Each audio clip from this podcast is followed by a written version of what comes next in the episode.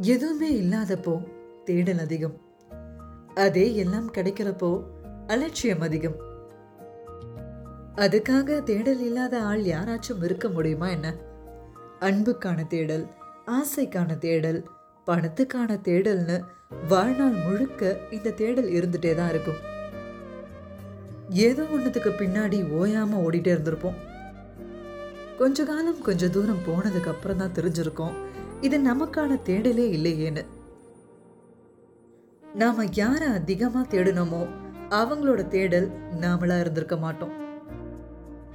தேடுறப்போ இருக்கிற சுவாரஸ்யமும் மெனக்கெடல்களும் அது கிடைச்சி பழகினதுக்கு அப்புறமும் இருக்காத காரணத்தால தான் இந்த தேடல் அதோட பயணத்தை மறுபடியும் தொடங்குது. ஆனா எந்த தேடலுக்கான முடிவும் நிம்மதியையும் சந்தோஷத்தையும் தரணும்னா அதுக்கு ஒரே வழி கன்சிஸ்டன்சி தாங்க.